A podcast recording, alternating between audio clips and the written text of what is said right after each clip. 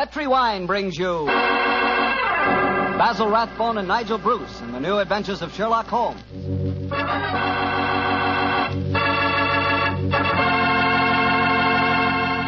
The Petri family, the family that took time to bring you good wine, invite you to listen to Dr. Watson tell another exciting adventure he shared with his old friend that Master Detective Sherlock Holmes. Before he starts, I can tell you something it's really worth knowing. Simply this. The best beginning a good meal ever had is a glass of Petri California Sherry. Petri Sherry is the perfect before dinner wine. While you're waiting for dinner to be put on the table, pour yourself a glass of that clear, amber colored Petri Sherry.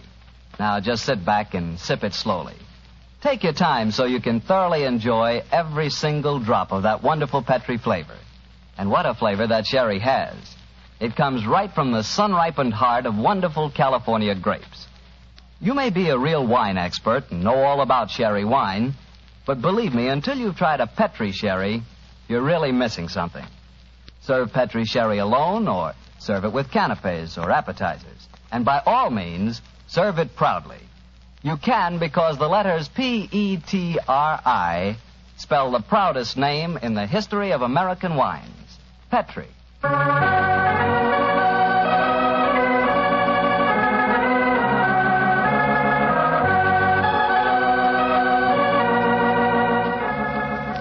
Let's visit our good friend and host, Dr. Watson. Good evening, Doctor. Good evening, Mr. Bartell. Draw up your usual chair make yourself at home. Uh, how about a glass of sherry? That'd be very nice. Uh, all ready for tonight's story, Doctor? Yes, my boy. Uh, here, here, here's your sherry. Thank you, sir. My story begins on a June night in 1889. My wife and I had spent a quiet evening at home, I remember.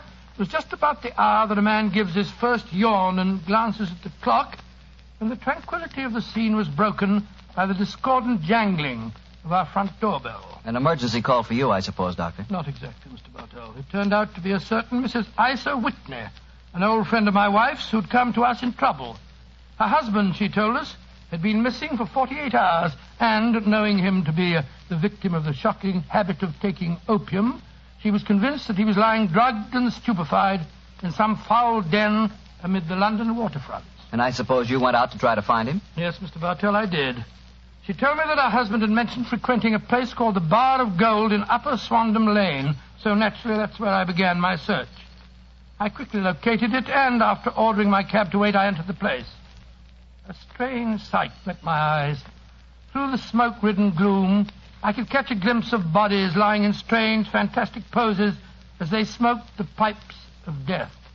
Most of the unhappy creatures lay silently, but some muttered to themselves and others talked together in strange, low, monotonous voices, their conversation coming in gushes and then trailing off into silence, each mumbling his own thoughts and paying little attention or heed to the words of his neighbor. As I entered, an attendant hurried up to me with an opium pipe and a supply of the drug and beckoned me to an empty berth. Master may lie here. I haven't come to stay here, my good man. I'm looking for a friend, Mr. Isa Whitney. No one by that name here, Master. Well. I'm going to search this place just the same. Please not to make trouble, master. Watson. Is that you, Watson? Whitney, thank heavens I've found you, man. Oh, What time is it? It's nearly 11. Of what day? What day? Friday, June the 19th. Oh, good Lord, I thought it was Wednesday.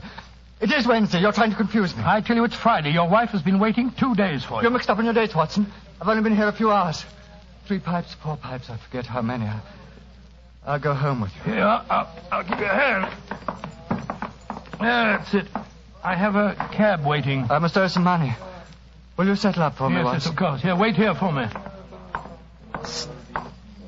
Stop pulling at my sleeve, my good fellow. Who are you and, uh, uh, what do you want? A word in your ear, please, Oh, very well. What, what, what is it?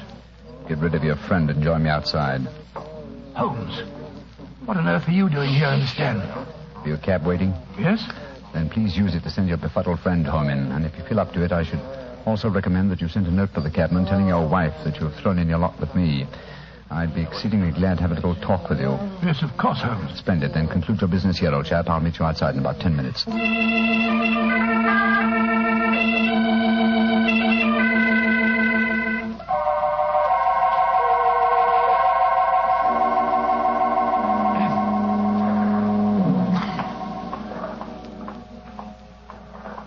on earth is he? It's, it's nearly. Is that you, Holmes? Yes, Watson, it's me. Your disguise is wonderful. I'd never have recognized you if you hadn't spoke to me just now. Disposed of your friend? Yes, yes, good. Splendid. Let's start walking. I have a horse and trap waiting for me in the next street. Oh, what on earth were you doing in the Bar of Gold, Holmes? Trying to get news of a missing man. You Simon, I'm in, I'm in the midst of a very remarkable inquiry. And I'd hoped to get a clue from the incoherent ramblings of those poor devils back there. Ah, there's the horse and trap under the street lamp on the corner. You'll come with me, Watson. Yes, of course, if I can be of any use. A trusty comrade is always of use. My room at the Cedars has two beds in it. The Cedars? Yes, that's Mr. Neville St. Clair's house and our present destination. It's near Lee in Kent, about seven miles from here. I'm using it as a headquarters while I conduct my inquiries. Evening, Mr. Holmes. Everything all right? Yes, thank you, John. Uh, get in, Watson. Right, John. I shan't need you any more tonight, John. Here's half a crown for you. Look out for me tomorrow about 11. Right you are, Mr. Holmes. Good night, gentlemen. Good night, John. Go on, get up. Well, Holmes, if we have a seven mile drive ahead of us, perhaps you'll tell me about the case that you're working on. With pleasure, old chap. But first, take the reins for a few minutes, will you? I uh, want to remove my makeup and take off my wig and be comfortable. After that, I'll tell you why we are headed for the Kentish countryside at this hour of the night.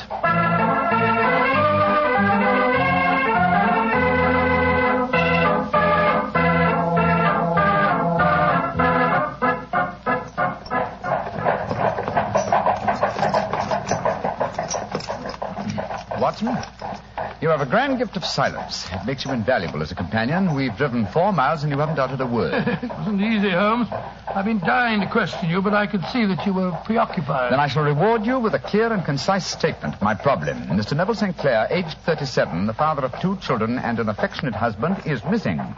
He left his house, the Cedars, near Lee, our present destination, last Monday. Four days ago, eh? Yes. Now, why should an affectionate husband and a happy father disappear? Any any money trouble? No, I think not. His entire debts uh, at the moment amount to 88 pounds, while he has 220 pounds standing to his credit at the Capital and Counties Bank. Who was the last person to see him on Monday? His wife. But let me tell you the story. He left his house for London rather earlier than usual. He was a businessman then. yes, he has an interest in several companies in London, uh, but his wife doesn't know exactly what he does. But to continue, he left for London saying that he would bring his little boy home a box of toy bricks. Now, by the merest chance, his wife received a telegram shortly after his departure saying that a parcel of considerable value was waiting for her at the offices of the Aberdeen Shipping Company. Aberdeen Shipping. Why, their offices are in Fresno Street. I drove by them tonight. Exactly, and Fresno Street branches out of Upper Swandam Lane, where the Bar of Gold is situated. Ah, now I'm beginning to understand. Go on, Holmes, go on. Mrs. St. Clair took a train for London and at exactly 4.35 on Monday last found herself walking past the Bar of Gold. Suddenly, she heard a cry and, looking up, was horrified to see her husband beckoning to her from a second-story window. Great Scott, was he a prisoner or was he there of his own free will, do you suppose? Undoubtedly, he was a prisoner. The window was open, and she distinctly saw his face, which he described as being terribly agitated. Really? He waved his hand to her frantically and then vanished from the window so suddenly that it seemed to her that he had been dragged back by some irresistible force from behind. One singular point which struck her quick feminine eye was that although he wore the coat he had left for London in, he wore neither collar nor tie. Well, what did she do? Rushed down the steps into the bar of gold and attempted to go up the staircase leading to the second floor. I suppose that Oriental fellow that I talked to tonight stopped her. Exactly.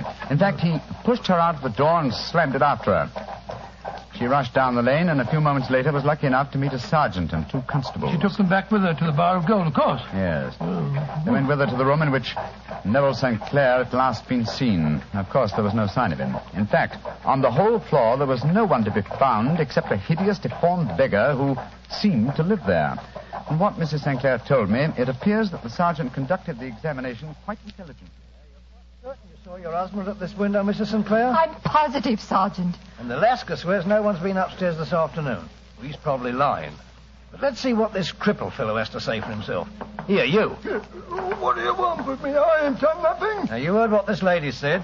Did you see her husband go in this room a few minutes ago? I didn't see nobody, and I've been here all the afternoon. You live here? Yes, And you swear on oath that no one's been in this room for the last few hours? yes, I do.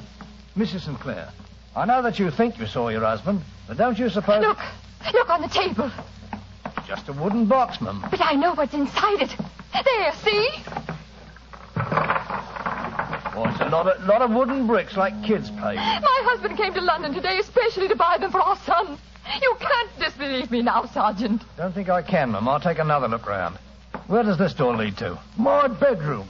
Yeah, you won't find nothing in there. Oh, we'll look just the same. Hello. There's bloodstains on this window ledge. Fresh bloodstains. How do you account for that? Well, I don't know nothing about it. And the window overlooks the river, just where the water's good and deep, too. Nice place to tip a body out. Here, come here, you. Yeah, I ain't done nothing. You've got bloodstains on your right sleeve. What do you got to say about that? Well, I cut my finger, see? And then I went and opened the window later. Uh, that's how the blood got there. Did you think I was born yesterday? Let's have a look in this chest of drawers. Hello. Hello, whose clothes are these? A Pair of trousers, socks, shoes, hat, everything except the coat, eh? Uh, Mrs. Sinclair, will you come in here, please, Mum? What have you found, Sergeant? These clothes. Are they your husband's, Mum? Yes. Yes, they are. What's happened to him, Sergeant? I'm afraid he's met with foul play, Mum. And this man knows what happened, only he won't talk. I don't know nothing, I tell you. Don't you? Well, I arrest you in the name of the law, and I warn you that anything you say. And so, Watson, the sergeant arrested this crippled beggar. No, I'm not surprised. What have they been able to find out about him? Surprisingly little. His name is Hugh Boone. And he's a professional beggar, quite a successful one, I gather. His pathetic appearance attracts great sympathy. There's a shock of orange hair and a pale face that is disfigured by a horrible scar which has twisted the outer edge of his upper lip. He was the last man to see Neville Sinclair alive, eh? So it would seem. The Lascar downstairs has been cross-examined relentlessly, but he swears that he has no knowledge of the crime. Have there been any any further deve- Oh, yes, old chap. Yes, Huh? indeed they have. The ebbing tide gave a fresh clue. You mean St. Sinclair's body was washed up? No, his coat. What? With every pocket stuffed with pennies and halfpennies. 421 pennies and 270 halfpennies, to be exact. There's no wonder that it had not been swept away by the tide. But a human body was a different matter. Yes, there's a strong eddy between the house and the wharf. It seems likely that the weighted coat had remained when the stripped body had been carried away into the river. Well, the other clothes were found in the room. Why would the body be dressed in a, in a coat alone? We can only surmise, old chap, but um, supposing that this man Boone had thrust Neville Sinclair through the window and into the river, what would he do then? Try and dispose of the telltale garments. Yes, that would be logical, wouldn't it? He would seize the coat and be in the act of throwing it out of the window when it would occur to him that it would float and not sink. So he loaded the pockets with coins to make it sink. Quite so. Yes, of course. But uh, he has little time, for he has heard the scuffle downstairs when Mrs. Sinclair tried to force her way up. He only succeeded in getting as far as throwing the coat out when the police arrived on the scene. Well, that seems perfectly feasible. Well, it'll do as a working hypothesis anyway. Neville St. Sinclair disappeared on Monday, and yet we still don't know what, what he was doing in the opium den. What happened to him when he was got there, or, or where he is now? Oh, what Hugh Boone, the beggar with the twisted lip, had to do with his disappearance. Ah. Here we are at our destination. Well, there's a light burning. Mrs. Sinclair must be waiting up for you. Yes, poor woman. I hate to return here with no news of her husband, but she's been brave, Watson, extremely brave. We must do everything we can to comfort her.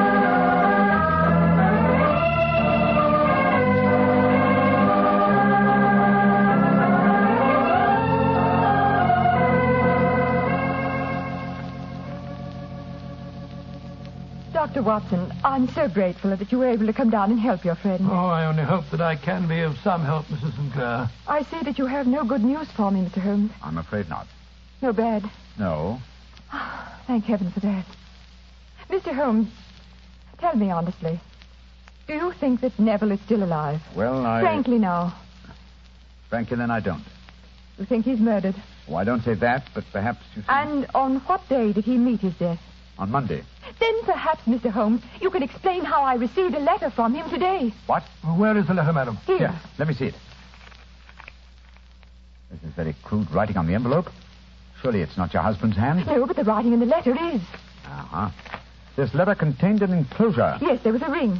His signet ring. What does the letter say, Holmes? Dearest, do not be frightened. All will come well. There is a huge error which it may take some little time to rectify. Wait in patience. And it's signed Neville. hmm Written in pencil on the flyleaf of a notebook.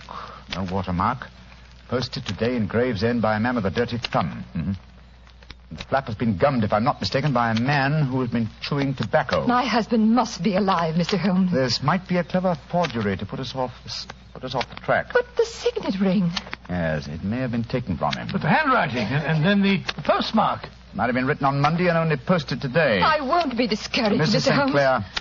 Clair, I have no wish to discourage you. I'm just trying to be practical. If your husband is alive and able to write letters, why should he remain away from you? I, I can't imagine. He made no special remarks before leaving on Monday? No, none. Except to say that he was going to buy the wooden blocks. When you saw him at the Bar of Gold in Swandam Lane, was the window open? Yes, Then he might have called you. he might. As I understand it, he gave an inarticulate cry, a call for help, you thought. Yes, he waved his hands. But it might have been a cry of surprise. Astonishment at the unexpected sight of you might have caused him to throw up his hands. I suppose so. And you thought that he was pulled back from the window. Yes, because he disappeared so abruptly. He might have leaped back, mightn't he? He might have, though I can't think why. One last question. Had your husband ever shown signs of uh, uh, taking opium? Why, no, never, Mr. Holmes. I'm certain the idea would have revolted him. Thank you, Mrs. Sinclair. Those were the principal points I wanted to be clear on. And now, Watson, I suggest we retire for the night. We may have a busy day ahead of us tomorrow. I hope you both sleep well. Good night, Mr. Holmes. Dr. Watson. Good night, Mrs. Sinclair, and keep up your courage. Good night, Mrs. Sinclair. We must hope for the best. The clouds seem lighter, though I should not venture to say that danger is over.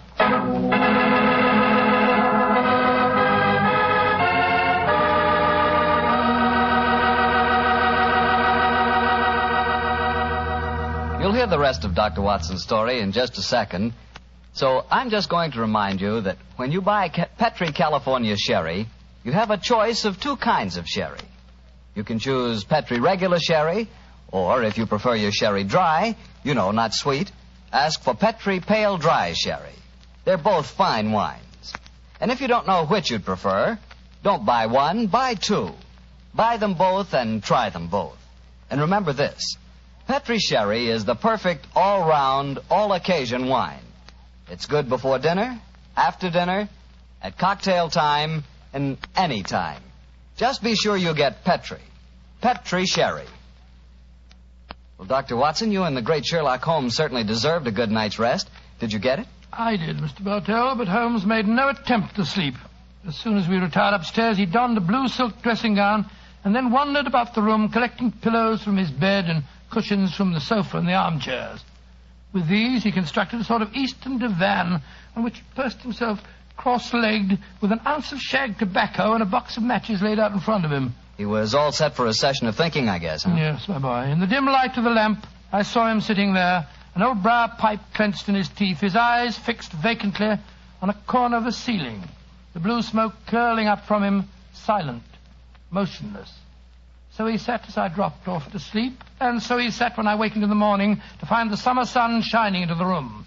The pipe was still between his lips, the smoke still curled upward, and the room was full of a dense tobacco haze. But nothing remained of the heap of shag which I had seen on the previous night. Watson. Awake, Watson? Uh, what time is it? Uh, 20 minutes uh, past four. Lord Holmes, you, you haven't been to bed. True, old chap, I had to think. I couldn't allow my brain the luxury of sleeping. You game for a morning drive? Yes, certainly. I'll, I'll get dressed. Good. No one's stirring yet, but I know where the stable boy sleeps. I'll have the horse and trap in no time at all. Oh, where are we going? to prison. To visit Hugh Boone, the man with the twisted lip. Oh, Holmes, you're, you're unusually excited. What, what's, on, what's on your mind? I want to test a little theory. I think, Watson, that you are now standing in the presence of one of the most absolute fools in Europe. I deserve to be kicked from here to Charing Cross, but I think I have the key to the affair now. Oh, where is it? In the bathroom? Why, you're, joking, Holmes. No, I've uh, just been there and removed it. It's in my coat pocket now. Hurry and get dressed, old chap. And we'll drive over to the prison and see whether my key fits the lock.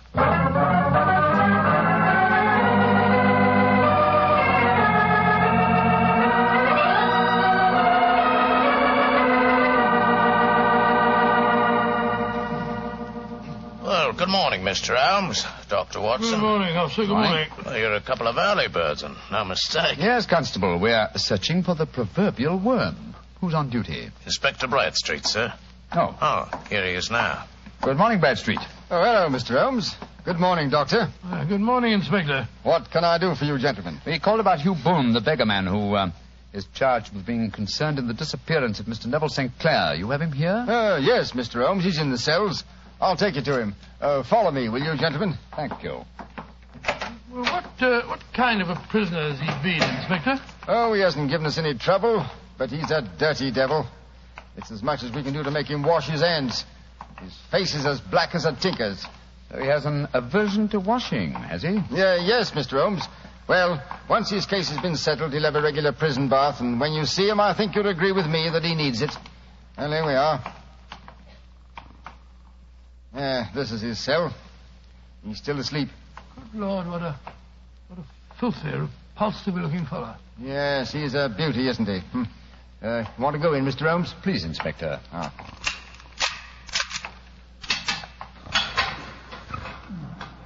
Well, he, he certainly needs a wash. Yes, I had an idea that he might. That's why I brought this sponge along in my pocket. Oh, so that was the key that you found in the bathroom. Oh, you're a funny one, Mr. Holmes, and no mistake. What did you bring a sponge along for? I'll show you. Is there any water in this cell? There, in the jug on the table oh, yes, there. Yes, yes. I soak the sponge in the water so, and then apply it to the prisoner's face. So. Great Scott, his complexion's three shades lighter underneath, uh, and the scar on his lip has disappeared. what are you doing to me? Now a tug on this mop of red hair, and I think we'll find it's a wig. Yes, come on. That's right. Ah, let me introduce you to Mr. Neville St. Clair of Lee in the county of Kent. Good Lord, Mr. Holmes, it's the missing man, all right. I recognize him from the photographs. All right. I'm Neville Sinclair. What am I charged with? With making away with Mr. Neville St. Oh, no, you, you can't be charged with that unless we make a case of attempted suicide of it. Well, since I'm the missing man, and it's obvious that no crime has been committed, and therefore I'm illegally detained. No crime, but a very great error has been committed. You would have done better to have trusted your wife. It wasn't only my wife, it was the children. I, I couldn't bear to have them know that their father was a common beggar. Now you've exposed me. What can I do? Well, if you leave it to a court of law to clear this matter up, sir, you can hardly avoid newspaper publicity. But if you're perfectly honest with us now, I'm sure that the inspector and Mr. Holmes won't be too hard on you. No, Mr. St. Clair. Inspector Bradstreet will, I'm sure, make notes on the information that you give us and submit them to the proper authorities. But now, sir, your story, please. Why have you been posing as Hugh Boone, a crippled beggar with a twisted lip? Well, it's a simple enough story. Some years ago, I was a newspaper reporter. One day, my editor wanted an article on begging in the London metropolis. I suppose you thought the best way to get your facts was to disguise yourself as a beggar. Yes, I'd, uh, I'd been an actor in my youth, and it wasn't hard for me to adopt a convincing disguise. But uh, that was the point where all my troubles started. On that first day I sat in the London streets, I found to my amazement that I received no less than 26 shillings and fourpence. Almost as much as your weekly salary as a reporter, I imagine. Yes, Mr. Holmes. Well, you can imagine how hard it was to settle down to arduous work at two pounds a week when I knew that I could earn as much in a couple of days by smearing my face with paint, laying my cap on the ground, and sitting still. Only one man knew my secret. The Lascar at the Bar of Gold in Upper Swandam Lane, eh? Yes, Mr. Holmes. Mm-hmm. Every morning I would emerge from there dressed as a beggar, and in the evenings I'd return and transform myself into a well-dressed man about town. The uh, fellow was well paid for his rooms, and well, I knew that my secret was safe in his possession. And when you got married, you couldn't bring yourself to confide in your wife, I suppose. No, I, I couldn't. My wife knew that I had a business in the city. She little knew what. When you saw your wife from the window last Monday, you quickly changed back into the character of the beggar, I suppose. Yes, Mr. Holmes. Of course. And then weighted my coat and threw it into the river. Mm-hmm. Well, I, I don't think there's anything else I need explain, is there, gentlemen? One point. The signet ring that you sent your wife. Well, I, I knew that she'd be worrying. So I gave it to the Lascar at a moment when no constable was watching me, together with a hastily scribbled note. That note only reached her last night, Mr. Sinclair. Last night? Oh, poor Catherine. What a dreadful week she must have spent. Uh, the police have been watching that Lascar. He probably found it difficult to post the letter for you without being spotted. Yes, I would surmise he gave it to a, a sailor customer of his to post. A sailor who chewed tobacco and had a dirty thumb. Hmm? Yes, I, I think all the ends are tied off very neatly now. One last question, Mr. Sinclair. Have you ever been prosecuted for begging? Oh, many times, but what was a fine to me? It's got to stop here and now, Mr. Sinclair. And if the police are to hush this thing up, there must be no more of you, Boone, the beggar. I swear it. And you must tell your wife the truth at once. If you'd done that a long time ago, you'd have saved both of yourselves a very great deal of misery, sir. I shall tell her everything. Well, Mr. Holmes, we're very much obliged to you for having cleared this matter up. I wish I knew how you reached your results, though. Well, in this case, my dear Inspector, I. Uh, I reached them by sitting upon five pillows and consuming an ounce of shag tobacco. I only wish that uh, all my problems might be solved so comfortably.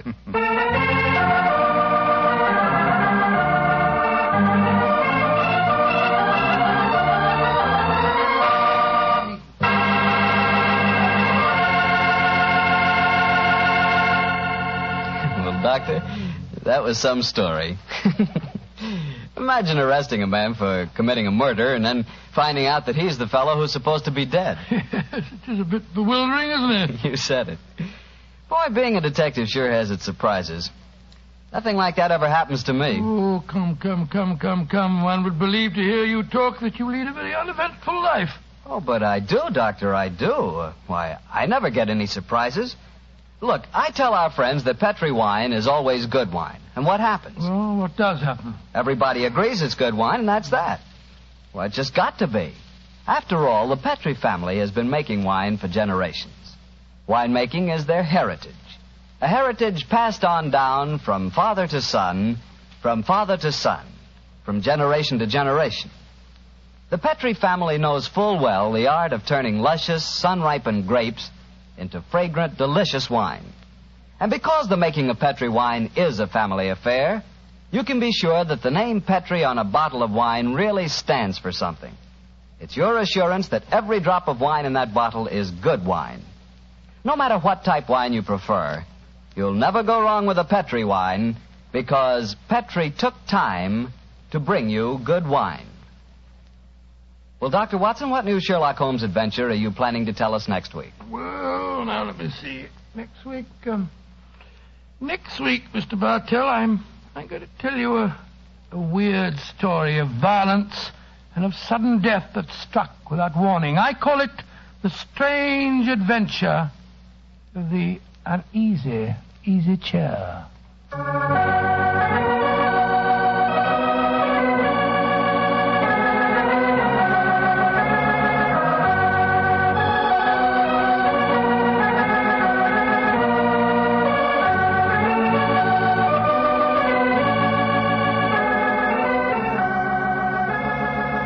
Tonight's Sherlock Holmes adventure was adapted by Denis Green and Anthony Boucher from Sir Arthur Conan Doyle's story, The Man with the Twisted Lip.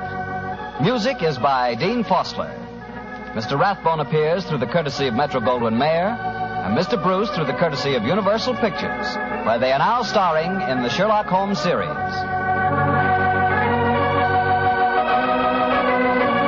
The Petri Wine Company of San Francisco, California, invite you to tune in again next week, same time, same station. Sherlock Holmes comes to you from our Hollywood studios.